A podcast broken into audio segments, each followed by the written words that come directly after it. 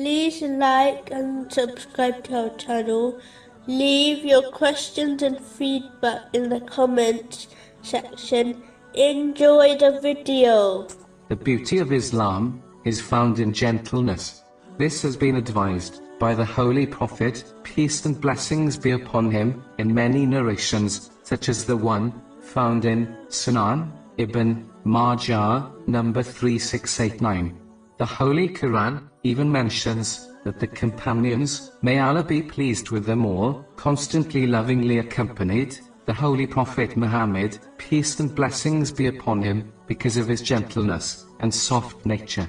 Chapter 3, verse 159. فبما رحمة من الله لنت لهم ولو كنت فظا غليظ القلب لانفضوا من حولك So by mercy from Allah, O Muhammad, you were lenient with them.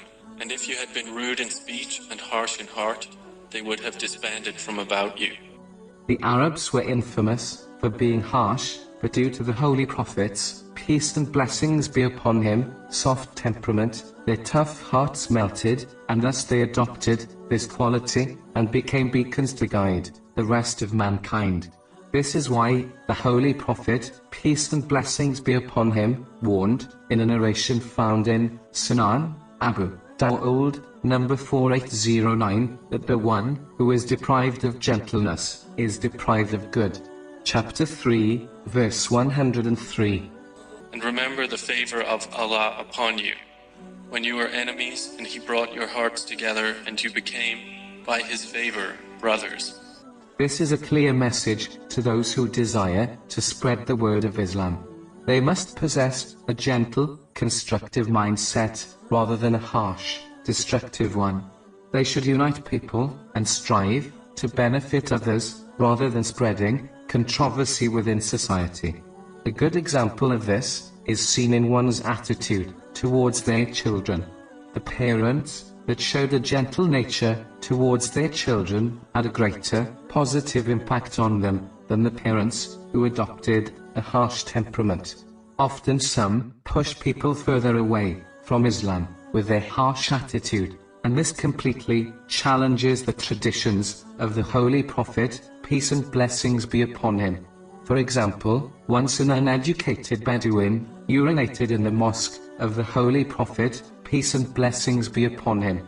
When the companions, may Allah be pleased with them all, desired to punish him, the Holy Prophet, peace and blessings be upon him, forbade them, and gently explained to the Bedouin the etiquettes of being in a mosque. This incident is mentioned in Sunan Ibn Majah, number 529. This soft approach affected the man in a positive way. This important characteristic is also mentioned in many places of the Holy Quran. For example, even though Pharaoh claimed to be the highest Lord in chapter 79, verses 23 and 24, yet Allah, the Exalted, commanded the Holy Prophet Musa and the Holy Prophet Harun, peace be upon them both, to invite Pharaoh towards guidance, using gentle and kind speech Chapter 20, verses 43 and 44. اذهبا إلى فرعون إنه طغى Go, both of you, to Pharaoh. Indeed, he has transgressed. فقولا له قولا لينا لعله يتذكر أو يخشى and speak to him with gentle speech, that perhaps he may be reminded or fear Allah. Children, and even animals, understand the language of gentleness. So how can an adult not be guided correctly if one adopts this characteristic when inviting them towards Islam and good? This is why the Holy Prophet, peace and blessings be upon him, once advised in a narration found in Sahih Muslim, number 6601, that Allah, the Exalted, is kind and gentle, according to His infinite dignity, and likes the creation to act softly with each other. Unfortunately, many who spread the word of Islam have adopted the incorrect belief that being gentle is a sign of weakness. This is nothing but a ploy of the devil as he desires to lead mankind away from Islam.